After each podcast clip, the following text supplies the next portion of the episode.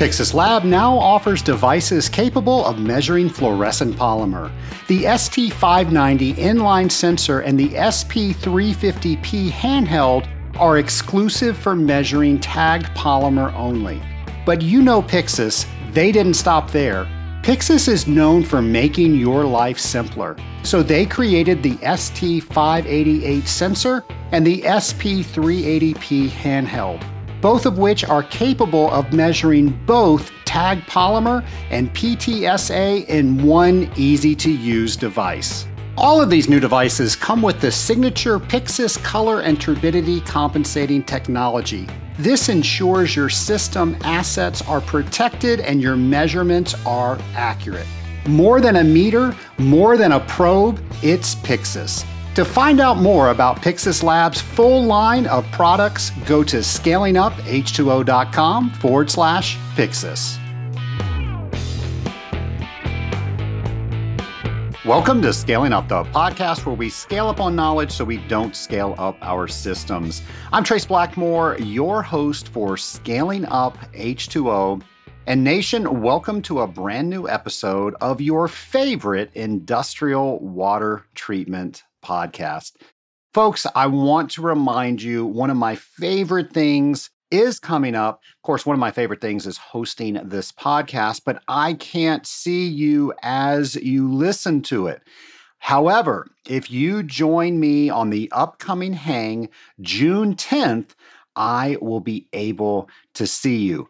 I know a lot of you have joined the hang each and every time that we have put it on.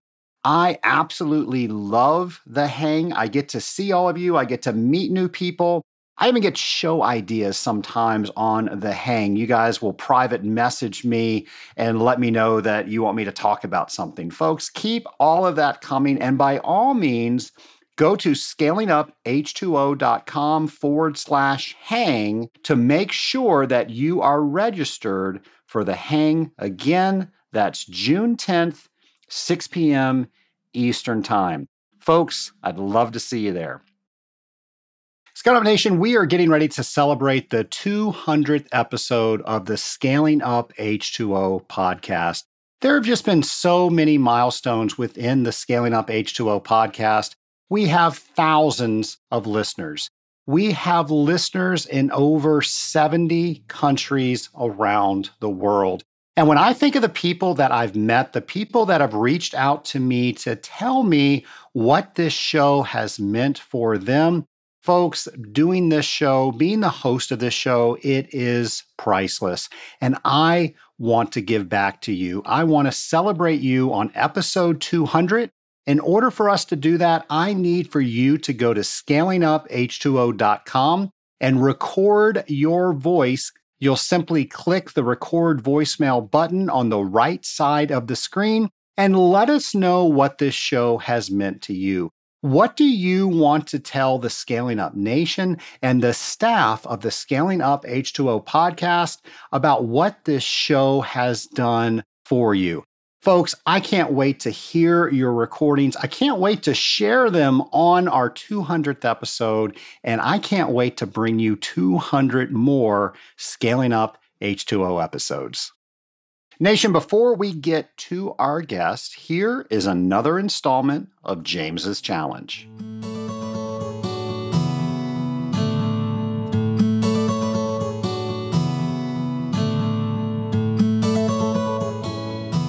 Hello, Scaling Up Nation.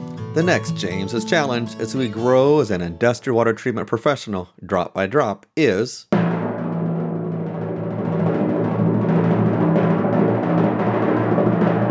Use your sense of touch to determine which softener vessel is online, if chemical is pulsing through feed tubing, etc.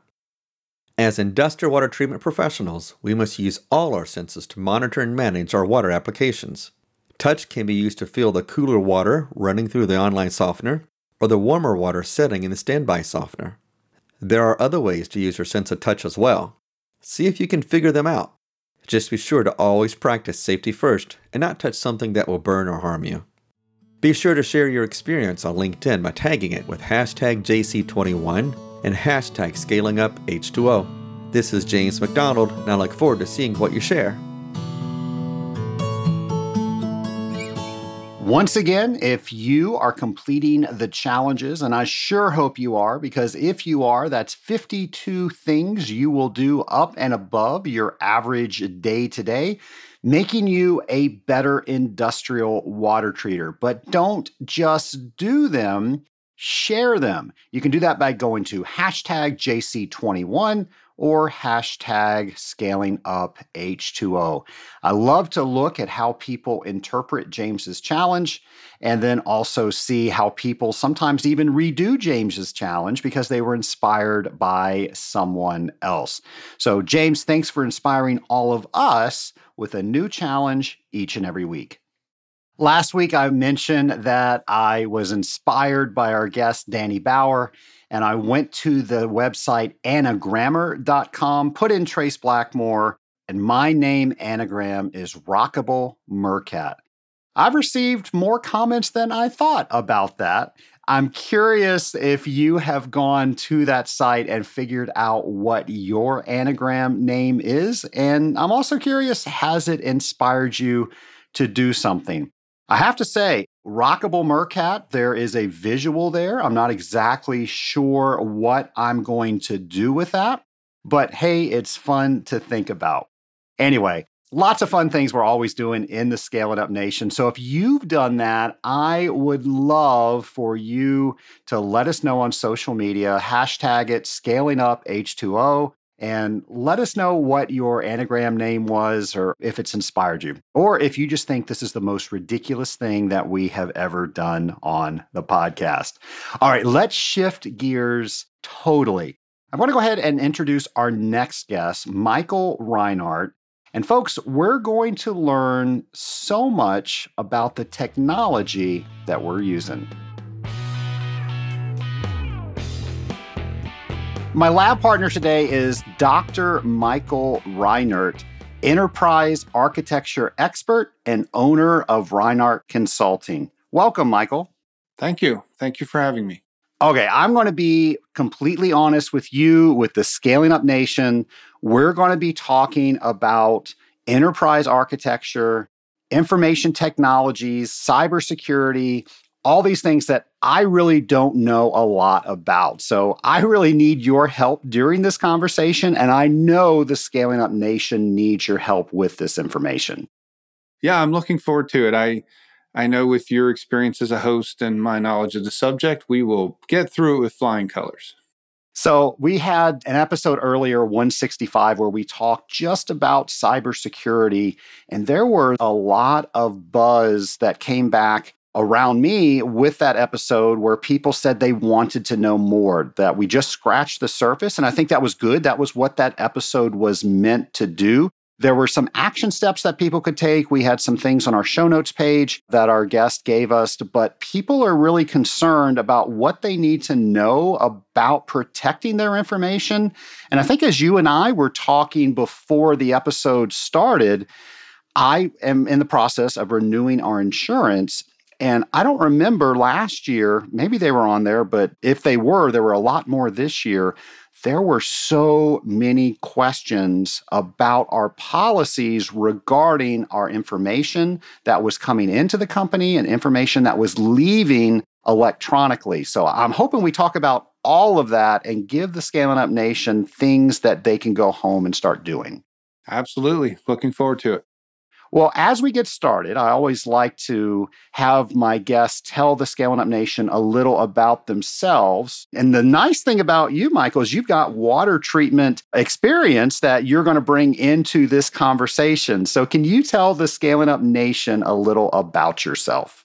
Sure. Thank you. So, my first real eye opening experience with water was when I was in the Navy. I was a nuclear reactor operator on an aircraft carrier and boy, you you get uh, you get a quick understanding of the importance of of things related to water, water quality, water treatment, water testing, and it's something that you work with every day in a nuclear power plant, of course.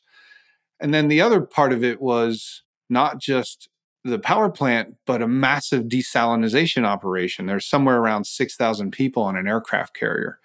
And so it's a massive effort to create enough water for drinking and cooking and everything else that you need fresh water for. So that was a big eye opener with respect to water.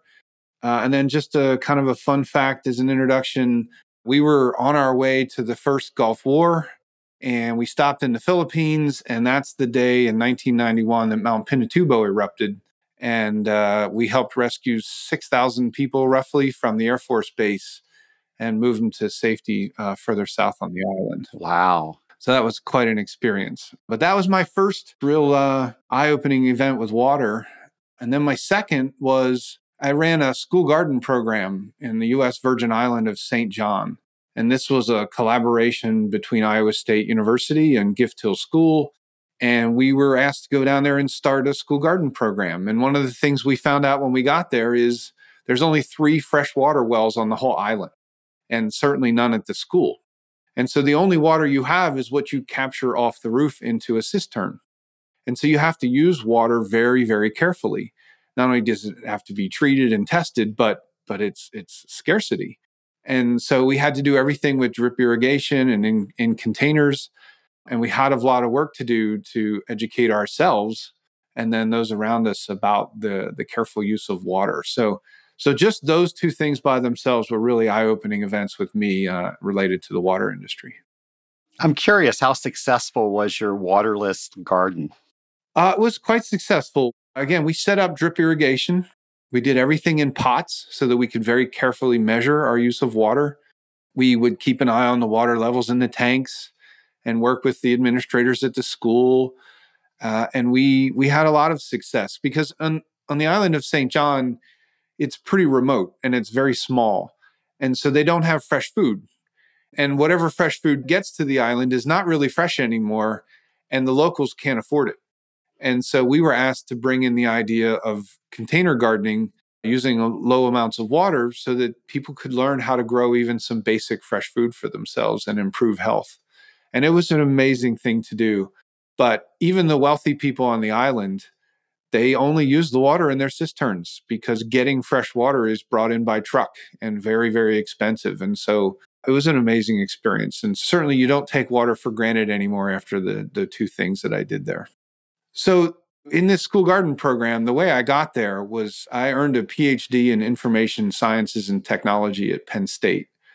And, and from that, I ended up as a faculty member at Iowa State. But I was in the Department of Horticulture, believe it or not. I have multiple passions. One is horticulture and one is information science. And so I ended up in a horticulture department, which is what took me to to the island and in the program. But but the central theme of my career has really been information science and information technology. You know, when I was in the Navy, my particular group operated the electronic equipment in the power plant. And so that was a, a techie kind of hands-on thing. And when I, when I was at Iowa State, I developed an app for teaching and learning plant materials. It was the first app that Iowa State ever sold, which was pretty neat because Iowa State has been given credit for the invention of the computer. So at the school that invented the computer, uh, I invented the first app that they sold. And this is how how it kind of all ties together and then moves me into, you know, my more current work and more current roles around information science and technology.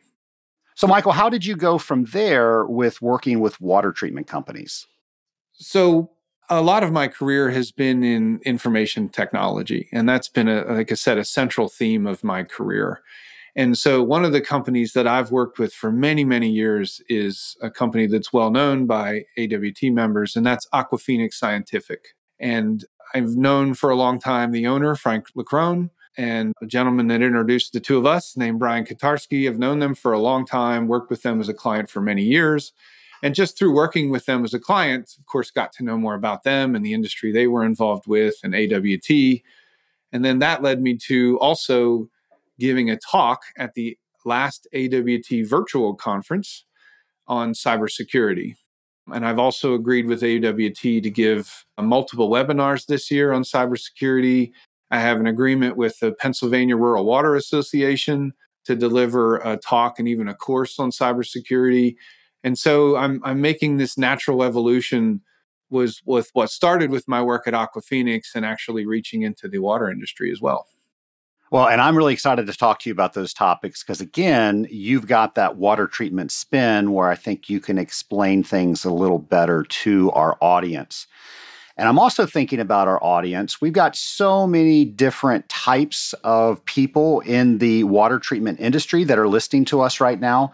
There's some people that own a company and they get exactly what we're talking about. But there are others that are working out in the field and they may not understand why what we're getting ready to talk about is important to them. So, what do you have to say about that? So, really, to me, this is this really goes to the question of the evolution of IT and what is IT? Where does it come from? Where is it going? And, and how can people make sense of that?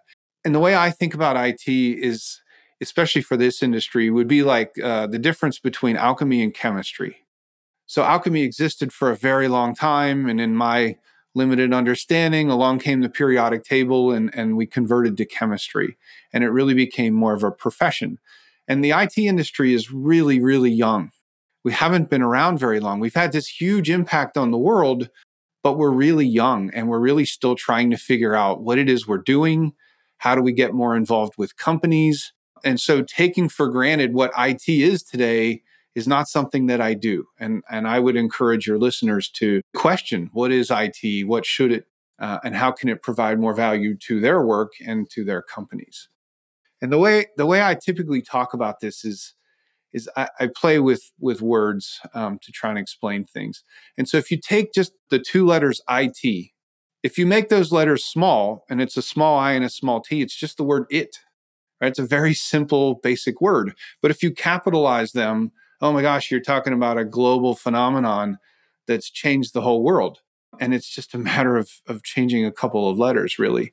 And so to continue that theme, the way IT has developed over time has really been mostly about the T or the technology. And the I is just a descriptor or an adjective to describe what type of technology.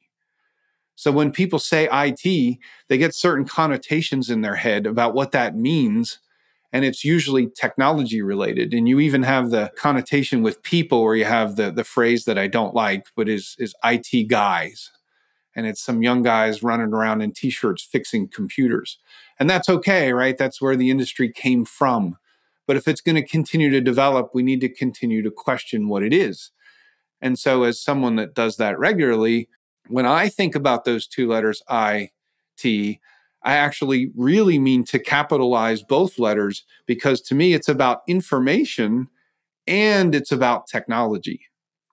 And if we're going to make better use of it, we really have to take both letters seriously and not just really be talking about technology. That's that's really the future of the industry is is we start to get more into the information because we can. You know, at first the technology was so hard and it was so new that all our focus just went into is my computer running today and can I print?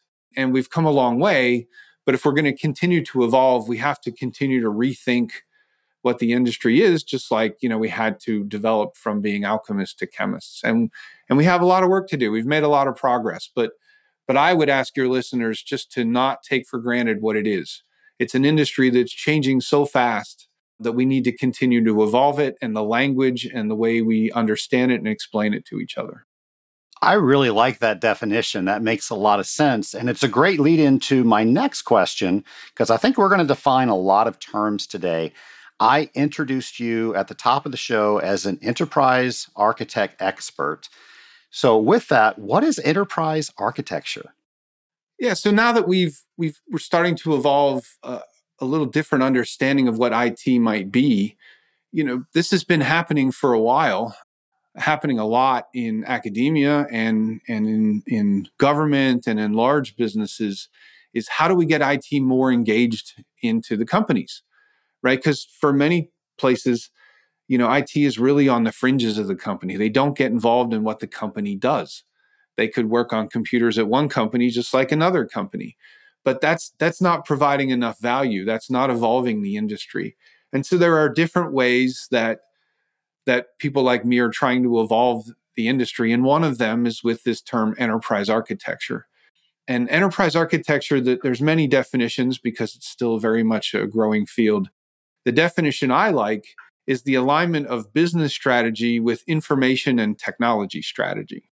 Now, again, I, I differentiate it. Some people would just say alignment between business strategy and IT strategy. But again, that tends to get people only thinking about the technology. So I'm very specific the alignment between business strategy and information and technology. And this is this is a way to begin to help us think about how IT can and should be more involved in a company. And the way we do that is I'm a very information centric kind of enterprise architect.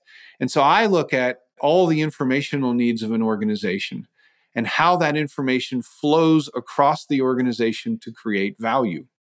You know, as lean has taught us for those that that understand anything about lean is is value comes as things flow across the organization and it's the same with information.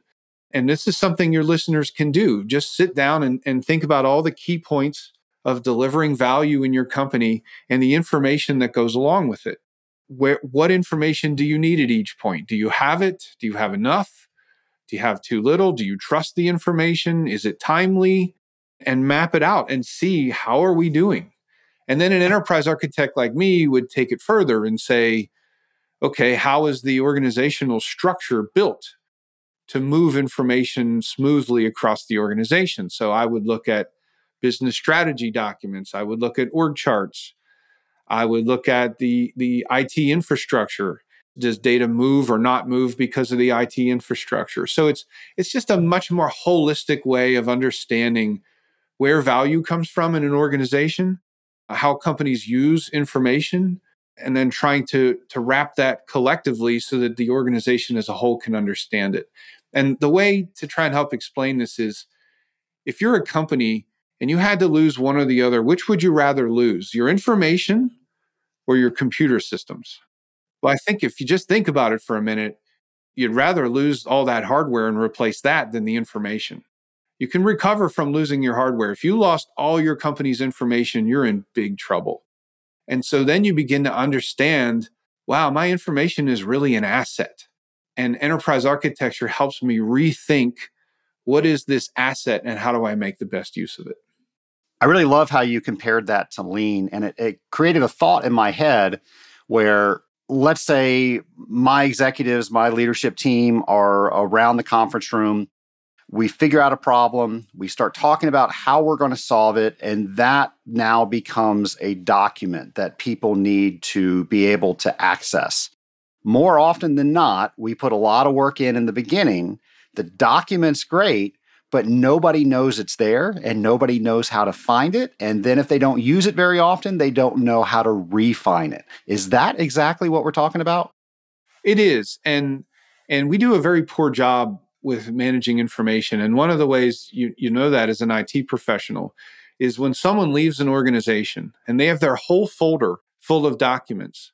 As a test many years ago, I would take that folder and cut everyone's access to it and then see if anyone came asking for any of the information in that person's folder. And you never get anybody asking for it. So that person did all that work for all those years in the organization. They recorded all that information in documents and spreadsheets. They leave and it's just no one ever looks at it. And that's it's it's incredible. That's such a loss of knowledge that just walked out the door even though it was digitally captured, it still wasn't used. And so, one of the things that enterprise architects tend to do, like I do, is we capture information in drawings and we create maps or mental models of the work we're doing. And at my clients, they have these mental models printed and posted in their offices. And we, we get together, they pull the mental model down and we actually put it on the table and we review it as a way of are we still on the same page? Do we still understand what we're all trying to do here? What are the associated documents that we need to explain this mental model?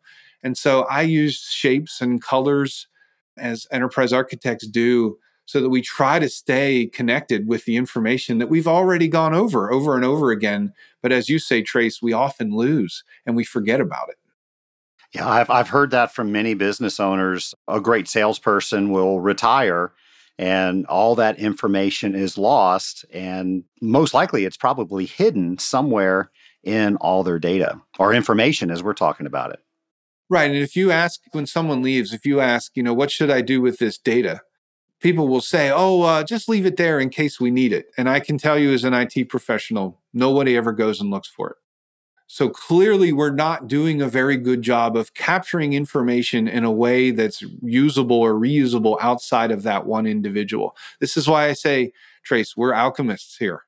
We're very much as a, as a human race still trying to figure out in this digital world how we use information effectively because there's so much inefficiency. And so that's why lean is an important concept even in enterprise architecture. So, how should a water treatment company start looking at their information to make sure that everybody knows where things are, they're using those things, and let's say if somebody leaves the organization, that they can't take all of that information with them. Yeah, so there's a few things there. So the first piece of it is I think of and help my customers think of, and enterprise architects do this think of information as an asset. Companies are used to managing assets, right? Whether they be facilities or people, they're used to managing assets, but they often don't think of information itself as an asset. And, and as I referred to earlier, you know, if you lost all your company's information, you would be done. It would be incredibly hard to ever recover from that. And so when you begin to think about IT as information and technology, and you begin to think about information as an asset, you can start to really question well, how are we using our company's information? And where is it stored? And what are our needs? And what happens when somebody leaves? and and it really is a, a really a change in mindset trace it's it's not just thinking about the computers and the technology it's really specifically thinking about that information and as an asset and how do you develop your other assets how do you protect and train and treat your other assets and when you start to think about information as an asset boy it can really change your trajectory of of the value you get from that really important asset over time well, in water treatment, there are many different ways to do what you're trying to do. And I'm sure IT is no different.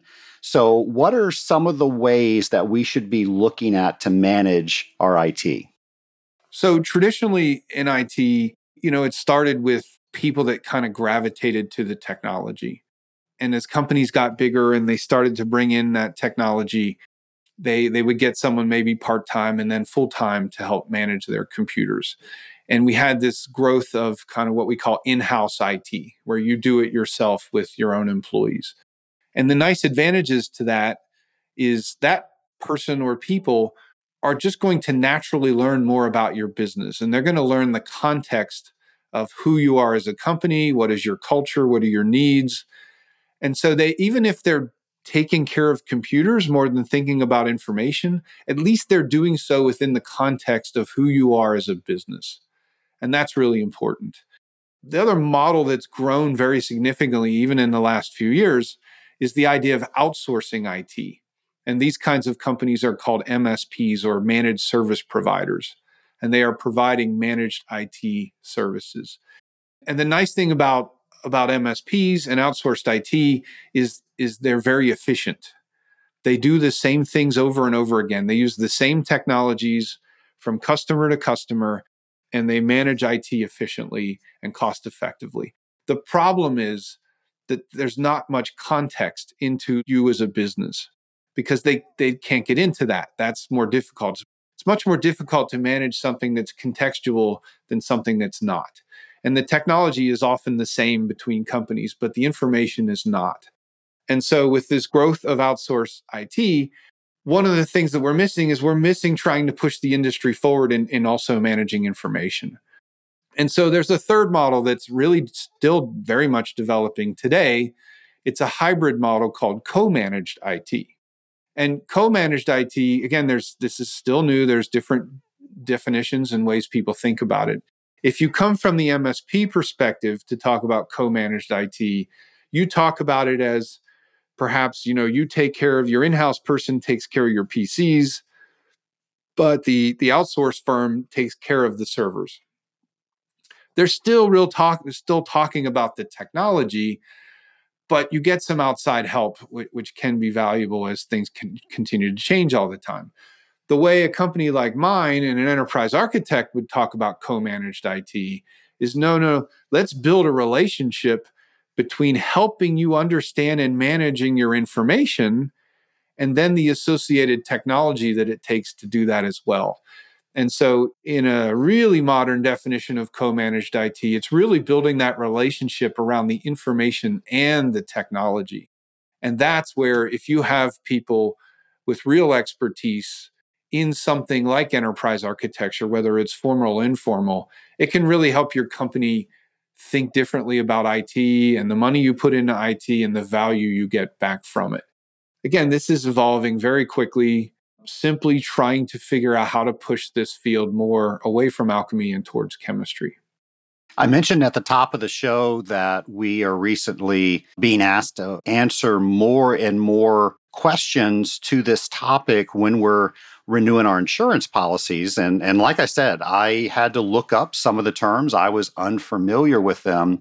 So if we were working with a partner, would we get them involved with that process? Absolutely. So different companies take different approaches. You know, I know a lot of MSPs, a lot of people that have been in IT a long time. We constantly talk to each other uh, about how we're evolving our businesses you know, my particular approach and the way I work with and the companies that I tend to like in this space, I help even my customers document their strategic plans. Because if we're going to align business strategy with information and technology strategy, we have to have a written business strategy, which is not always the case. And that doesn't mean it has to be crazy formal and many pages. I tend to use a template that's a one page strategic plan template. And sometimes I'm the moderator for executive teams at clients to help them define their strategic plan. And so we get very deep into the company and involved. And then once we know their strategic plan, well, now we have a better way of understanding well, what information do you need? And what information technology do you need to help make that strategic plan come true? And so you can get a little bit involved in a company with some basic things and you can get very involved in a company and and I often serve as an outside member of a company's executive team just to help them do that because I'm thinking about strategic planning slightly differently and very holistically you know as as the term enterprise architecture infers you're architecting the enterprise. And in doing so you have to look at the whole thing.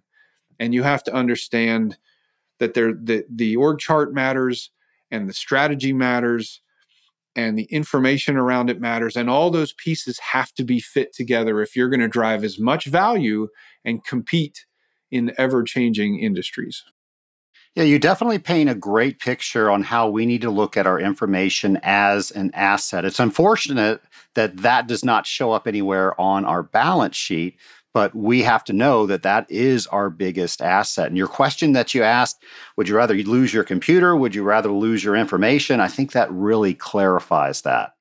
And we've been talking up to this point about making sure that people can use it, making sure it's filed properly. But now let's talk about some of the security issues. What happens if somebody has malicious intent with your information? Yeah. So you think about it when cyber criminals attack you, they're attacking your technology to get to your information. Ultimately, what they want is your information because that's where the value lies. And so, again, thinking about information as an asset, then you both take the proactive steps to get value from it, as we've been talking about, and securing it and getting the most from it. But you also take reactive steps of what are we going to do if something happens to our information?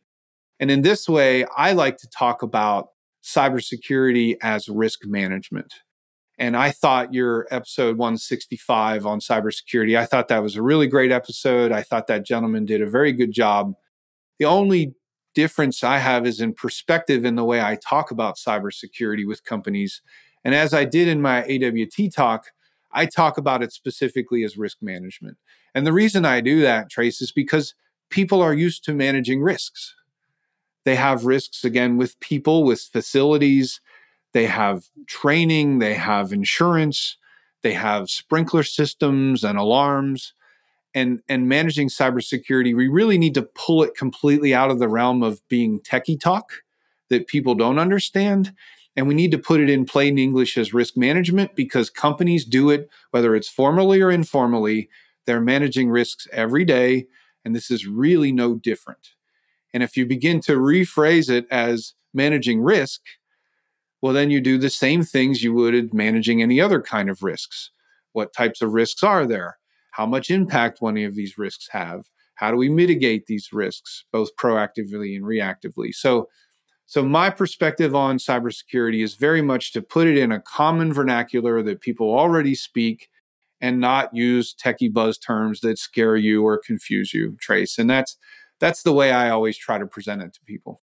Well, I know I definitely appreciate simpler terms since this is not my area. I remember on episode 165, I referred to a friend of mine, and he was a victim of ransomware. And he decided that it was actually easier for him to pay the ransom. It was, I, I think it was maybe 1200 bucks. It wasn't a lot. But later, I think he had issues again. So, my question is what should we do so we never have to worry about that?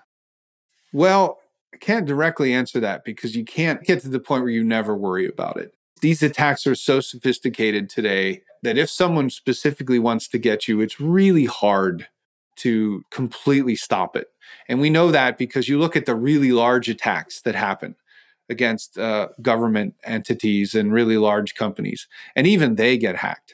And the reason I think is pretty simple. We connected to the internet we created all these technologies and we really didn't think much about the unintended consequences, right? That's something we do as humans. We create a technology and later we go, ooh, ooh, should we should we have done that or should we done it in that way? And cybersecurity is no different. I remember it at the company I worked that first connected to the internet with a high-speed internet connection. And we connected into this high speed and at first it was all great and i said you know i wonder i wonder what if i can see out to the internet what can people see of me? And i ran a simple scan with the software that existed back then and i could see every computer at every company in the same building that i was in. And i thought oh we just interconnected all the computers inside this building. And we didn't think twice about it. And and that's kind of how we've treated the internet and cybersecurity. It's now we're trying to go back and put the pieces in place that theoretically we should have had in place, you know, the first time. And so we're we're playing a catch-up game and the cyber criminals are trying to stay ahead of our catch-up game. And so there's never a point where you cannot worry about it. It's simply a matter of managing risk. How big is the risk? How much money do I want to spend to mitigate that risk? And then how do I protect myself if or when somebody comes through and is successful with their attack. I mean, that's really the only way to approach it. We're playing a catch up game, and the cyber criminals are ahead of us. And can we patch the holes fast enough? And patching the holes is not a techie thing. It's very much a, a cultural thing, a, a training of each of our people kind of thing that we have work to do. We can do it, Trace. There are definitely ways to mitigate these risks, even ways that are cost effective. Uh, but the first thing you have to do is just decide this is an asset that I have to protect. There are ways to protect it. And if I work with the right kind of people that explain it to me properly, I can do so for a reasonable cost. A lot of AWT companies are using Microsoft's 365. Should those companies feel like they've got Microsoft backing them? A lot of the things that we're talking about as far as protecting ourselves have already been done if you're subscribing to a service like that? Definitely not. So when you buy Office 365, you typically buy it through a partner and you can buy it at different levels of care and maintenance. And the basic level is you know you pay your your basic license fee and you get the services but so much more can and should go into it. Like microsoft is not doing much to strip out potentially harmful emails. Those are those are separate kind of services that typically get put in place and they can do some. It's usually not there by default they have some built-in ways to manage it and then there are certainly third-party companies with services that can help even strip out potentially malicious content in emails and, and try and catch those phishing emails and that's really important in two ways. The first way is stripping it before it can cause harm And the second way is educating your users so that when it gets to them, they know how to interact with it and what to do and what not to do with it. And this is a constant, a constant effort. You know, in the early days of cybersecurity, we did what we always do. We tried to create techie solutions for it, right? We made firewalls and then we made better firewalls and we made antivirus software. And we took this very techie approach to it because that's what we do as engineers and as tech people, right? Our first solution to something is always to find a better engineering or tech solution to it. But over time, it almost always comes back to the same answer is, oh, actually, we have to include people. And we keep learning this lesson over and over again because the cyber criminals realized, well, now that it's harder to attack someone's firewall, I'm actually going to go directly to their users and try and attack their users. And if you don't teach your users a mindset about security awareness, you're incredibly vulnerable. So, and no matter of technology can prevent all of that. So, to directly answer your question, no, that's that's not enough by itself. And then the second piece is, well, how do you deal with it? Well, some of it are are implementing more technologies, and some of it is really a culture around security awareness because everything you do today that connects to the internet is constantly under attack constantly and if you're not aware around you it's like walking down a bad street without knowing you're on a bad street and we just connected to the internet and said hey look at all the great things that it does for us and it certainly does but we haven't had nearly enough conversations of unintended consequences like oh well, what are the downsides to that and really, like I said, Trace, we're very much playing a catch up game. And so now we get the insurance companies involved with cyber insurance. This is very difficult for them. This is very new to them. We haven't prepared for it like we prepare for other types of insurance. And sometimes they pay out very large ransoms. One of my clients had a, a ransomware attack, and the demand was for $500,000. And they decided because of where they were, they had to pay it. Well, you've just given a cyber criminal $500,000 to continue building their capabilities of attacking somebody else. So, unless the insurance industry and the IT people and the companies really work together, if we all take this issue on separately, we're probably going to continue to lose to the cyber criminals. But if we take it on collectively and we continue to learn and educate and train ourselves, we can actually start to, to have more of a win here. But it's going to take a collective effort, not an individual effort. And again, enterprise architecture, very holistic. We don't look at things piecemeal. We don't look at them one at a time. We try to connect the dots to see it in a much bigger picture and try to have much better solutions than we ever used to before, of course. The analogy you used walking down a dark street let's talk about the dark web. What is that? Is that just the regular web, but now it's got different colors on it? What is the dark web? Oh, that's a fantastic transition. I love that, Trace. So the dark web is is like that dark street, or or a lot of times you hear it referred to as the wild, wild west of the internet. And it's basically a lawless part of the internet where lots of criminal activity happens, not just cyber crime, but lots of criminal activity happens. And it's it's lawless. There aren't rules about how it works. It's hidden. So it's very hard to find it and, and root it out and get rid of it. Sometimes you need special software to connect to pieces of the dark web.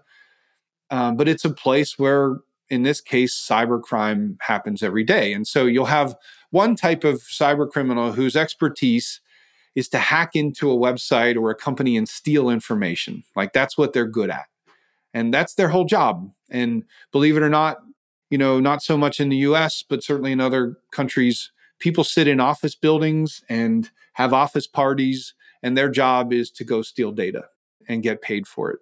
And the way they get paid for it is they don't always use it directly. So they go on the dark web and they sell it.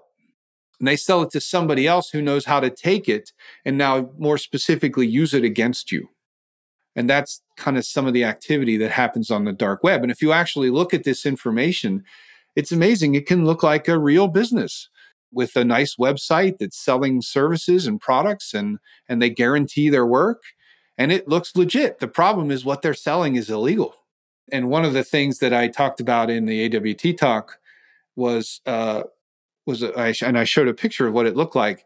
It was someone, this is years ago, they stole and then sold the Kansas voter registration database. So every voter that was registered in Kansas, they stole all that information from the database and sold it online. And I'm sure they made quite a bit of money. And for companies, what happens is, is they'll go steal the information about your employees. And so, for example, you have an employee that that goes out to a website that's not work related and they use their company email address and they sign up for some kind of service. And they create a username with their email address and they create a password and then that company gets hacked. All that information is stolen and it ends up on the dark web for sale. And so now someone else in the dark web buys it and now they know okay this person has an email address and they use this password at this website well since we have a lot of bad password practices, now they take that password and they try to log in as you somewhere else. One of those things, since you brought up email and Office 365, is they try to log in as you into your email. And if you use the same password or just a slight variation that's not very hard to guess, well, now they're reading your email. You won't know that they're reading your email, but they're reading your email and they're trying to collect more information about you. And so because you didn't have a good policy that said don't use your corporate email address for non corporate work. You need to have a good password policy about how you make passwords and use them and how secure they are. Once these hacks occur, Trace, it's it's actually pretty simple to, to follow the breadcrumbs and start trying to access people's information and even impersonate them. And this happens, of course, all the time. In almost every company, someone's gotten an email that said, oh my God, this looks like it came from someone internally. Well, maybe it did. maybe not. Maybe they just learned enough from you that they are impersonating you, or maybe they're just logged in as you. And so the dark web is a is kind of a scary place. The the biggest thing, again, it's just another risk. You have to know what it is. You have to know how to mitigate the risk and put the right policies and training in place. And then you you can be okay. You can protect yourself. But if you don't know about it, or you bury your head in the sand and pretend that it doesn't exist, then that's a big problem. And and one of the incredible things is in almost every company I work with, the people that the cyber criminals want to attack the most is like the CEO or the owner and the CFO, the finance people. And if you ask CEOs, they say, well, this is the only email address I have, so I use it everywhere. So some of the worst culprits are the CEOs because they don't have another email address to use when they're not at work. And so you're the person they're targeting the most, and yet you might be the most vulnerable because of your, your poor practices.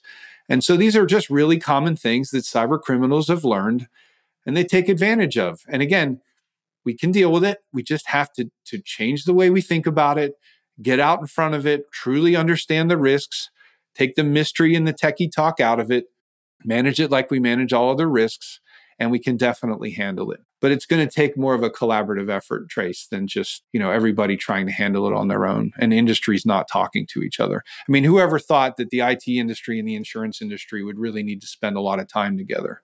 But clearly today we do we do. And if we don't eh, then they're going to pay out really large ransoms and their premiums are going to go up dramatically because they'll have no choice a lot of information shared today, some a little scary with what you shared with us. But now, with all of that being said, what do you want people to do with it? What I want people to do, again, like I said, I, I want I want you to do two things. I want you to start thinking about your information as an asset and think about how you manage and treat your other assets. And then start to do the same with information start to rethink what is IT? How should we get value from it? And how do we protect that asset? And that gets into the scary cybersecurity part, which again doesn't need to be scary if you just put the work into managing and mitigating risks like you do everywhere else. And so the first thing is do you want to rethink IT and how you get more from it to compete and protect yourselves? Or do you want to keep going with kind of the traditional views that are quickly becoming obsolete? That's really the challenge. And if you want to make a change, start asking your internal people questions or your outsourced people different questions and force them to to start to think about it differently and be able to help you in different ways maybe you get help from someone different or someone new But the companies that treat information as an asset, we're all information companies today. No matter what your industry is, no matter what you do, you're an information company. And if you just accept that and treat it that way and start to make that transition, then you know you'll be fine in this area. And if you don't, then others can grab a hold of it and either outcompete you or do a better job protecting themselves. Michael, is there something simple that we can do to let us know where to begin this process, where our information is, how vulnerable we are, really where we stand right now? Absolutely. So, one of the things you can do on the cyber side of it is reach out to someone and just get a cybersecurity assessment. It doesn't need to be incredibly complicated or take an incredible amount of time or cost an incredible amount of money, but just start with what are the things that that we need to to be aware of and how are we dealing with it today? And that's cybersecurity assessments. Those certainly exist. There are professionals that can aid in doing that. Certainly my company does that as well. And on my company website which is listed in the notes you know i'm even willing to to reach out and and do a very simple basic beginning assessment um, as others might even at no cost because then it gives you something to feel like, okay, I have something in front of me that begins to give me a roadmap of what to do. And so instead of just feeling helpless, which is certainly easy to do with these kind of complicated topics, it's just starting with you know a few questions and a few answers that you can answer. It's not a techie thing that you can't answer. And you can get a few questions and a few answers and begin to paint an understanding of where you are and a roadmap of where you could go and that's cybersecurity assessments. There are also really good just information assessments from the enterprise architecture standpoint. If you're looking for more value from your information, you can start with an information assessment of, of how well you're doing managing your company's information and how you even think about it. So, assessments are done in every industry. Again, certainly when it comes to risk management, there's lots of assessments, and there are cybersecurity assessments. And the easiest way is to start with one I certainly do it. Other companies do it also quite well. But when you do it, it, it should be fairly simple. It shouldn't take a lot of time. It should be cost effective. And then when you start to get into the details of the roadmap, that's where it can take more time and have more cost. But at least you have a beginning roadmap of where to start. And that's what I highly recommend. Well, thank you for all of that. I think a lot of people are going to go to the show notes page and take advantage of some of the things you just mentioned. So I'll be sure to have those on the scalinguph2o.com show notes page. Not quite done asking questions yet.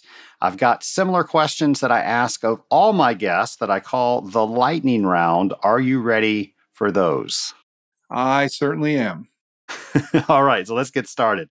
If you can go back in time and talk to your former self on your first day as an enterprise architect, what advice would you give yourself? So I thought about this, and the, the two things that I would I would tell myself is is life is changing very quickly. Certainly, living through COVID right now, we we know that.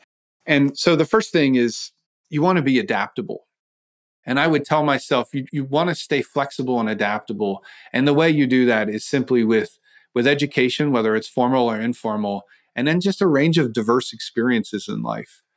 And, and with those two things, you can stay flexible and adaptable. So no matter what happens in the world, you're prepared to deal with it. That would be my first piece of advice. And my second piece of advice would just, just be live a life that's in service of others.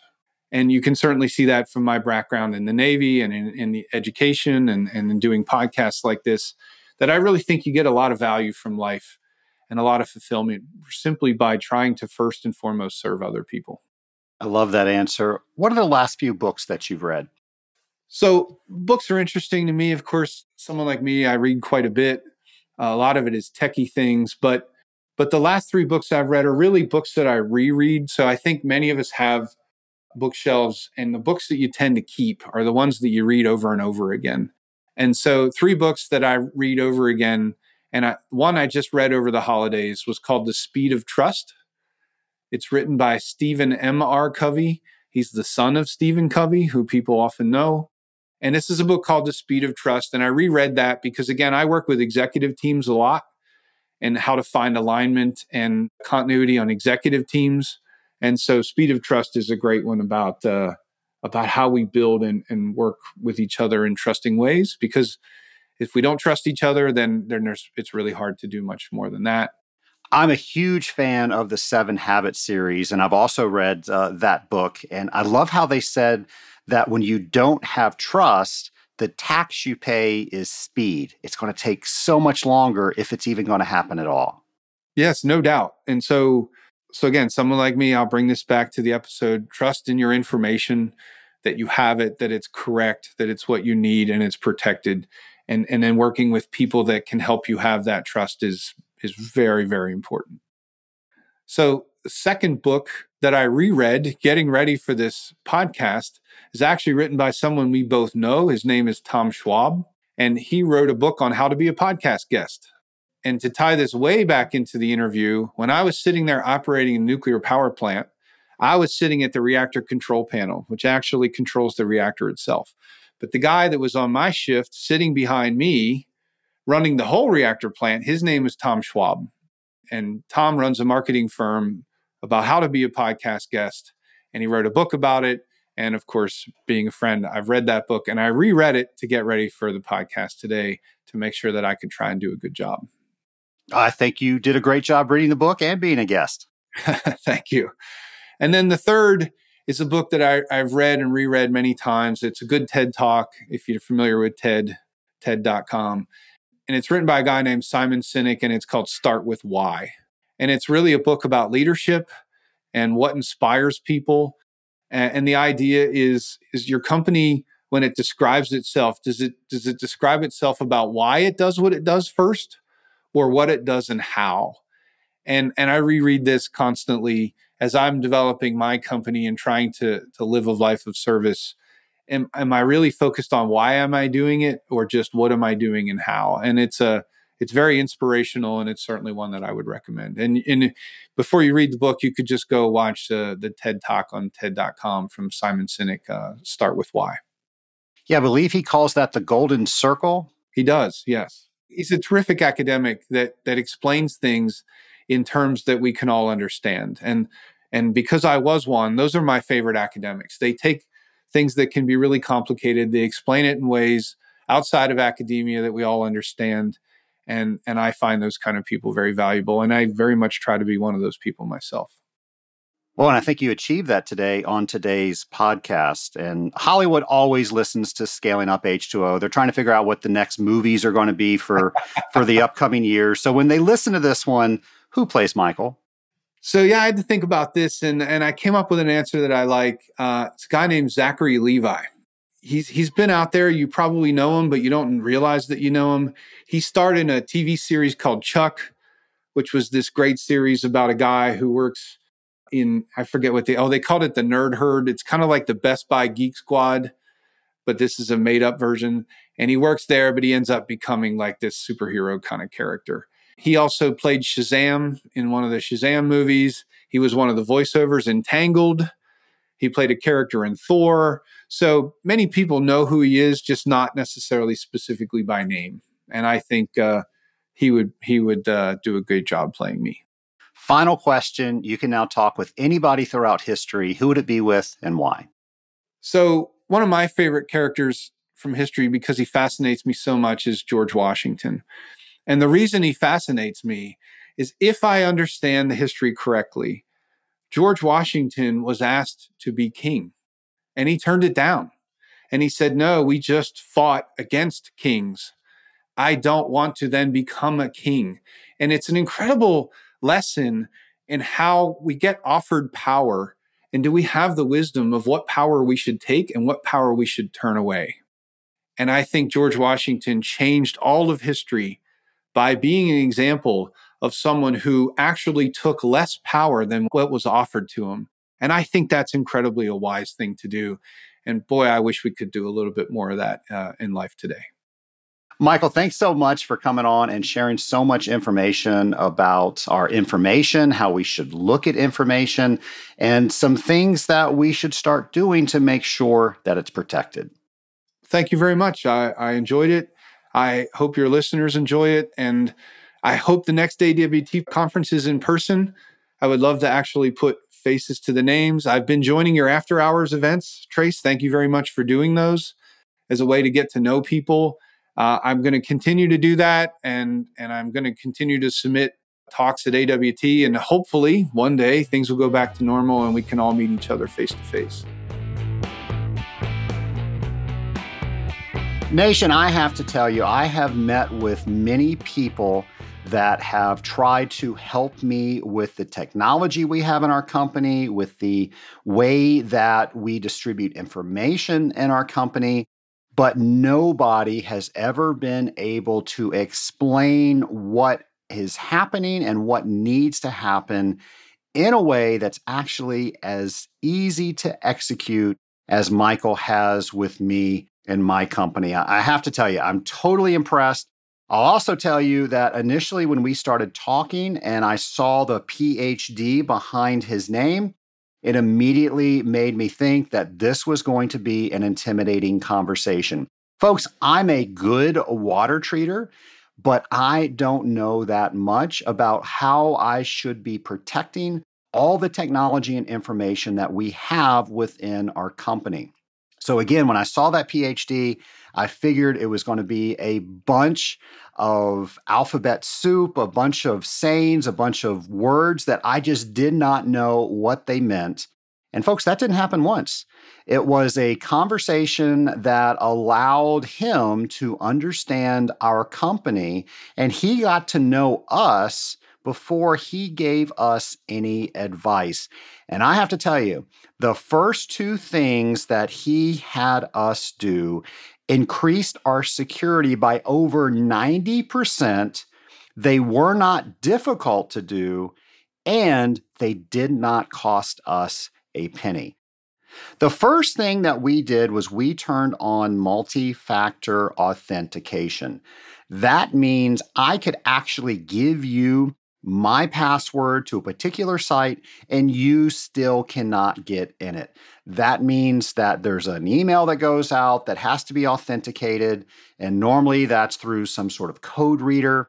But it's a little bit annoying at first, I'll have to admit, but then it just becomes a way of doing something.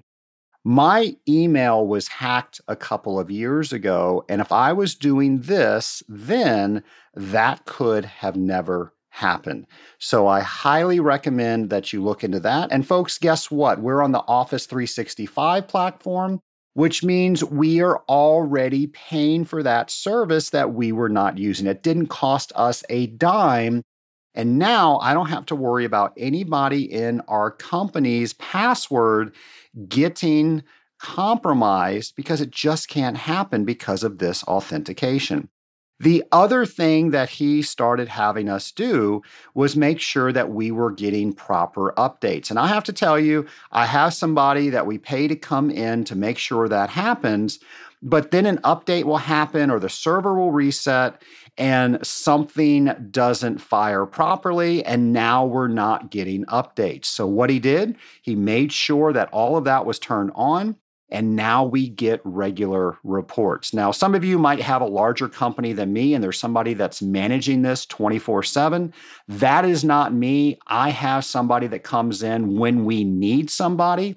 So if I don't know about an issue, the issue is not going to get solved. And that means that we can be vulnerable when it comes to security updates. Well, now I expect an email each and every week stating that those things are done and again, that was a couple clicks.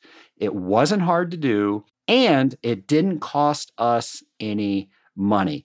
Two things that really made our security so much better.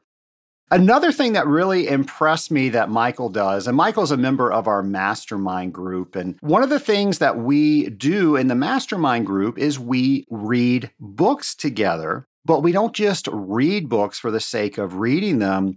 We read books and we discuss them with each other. And then we figure out what are the handles that we can take from the book and carry into our day to day life to make it better, to make it easier, to make it more productive. What I learned after this interview, something that Michael does, is he creates a visual sheet of every single book that he reads. So he's just like me. When he reads a book, he takes notes, but that's where I stop. What he does, he will then refine those notes into a one page document that gives the highlights of that book. And then he shares that. If he's ever needs to have a reminder on what that book was about, he's got all of that filed away. I was just fascinated by that, so much so that I am going to start doing that. And folks, I want to mention that the AWT has a webinar that Michael's going to be on. It's called Overcoming Your Biggest Cybersecurity Risk Your Employees. So that's going to be on June 3rd. If you want to register for that, and I highly recommend that you do, you can go straight to the AWT.org website. Nation, if you haven't left a comment about this podcast in your favorite podcast player, I urge you to do so. That helps us out in so many ways. That allows us to reach more people because we will present higher when people search for podcast. And as you know, the bigger the Scaling Up Nation becomes, the more we are able to deliver to the Scaling Up Nation. Folks, I can't wait to bring another brand new episode to you next Friday. In the meantime, stay safe and have a great week.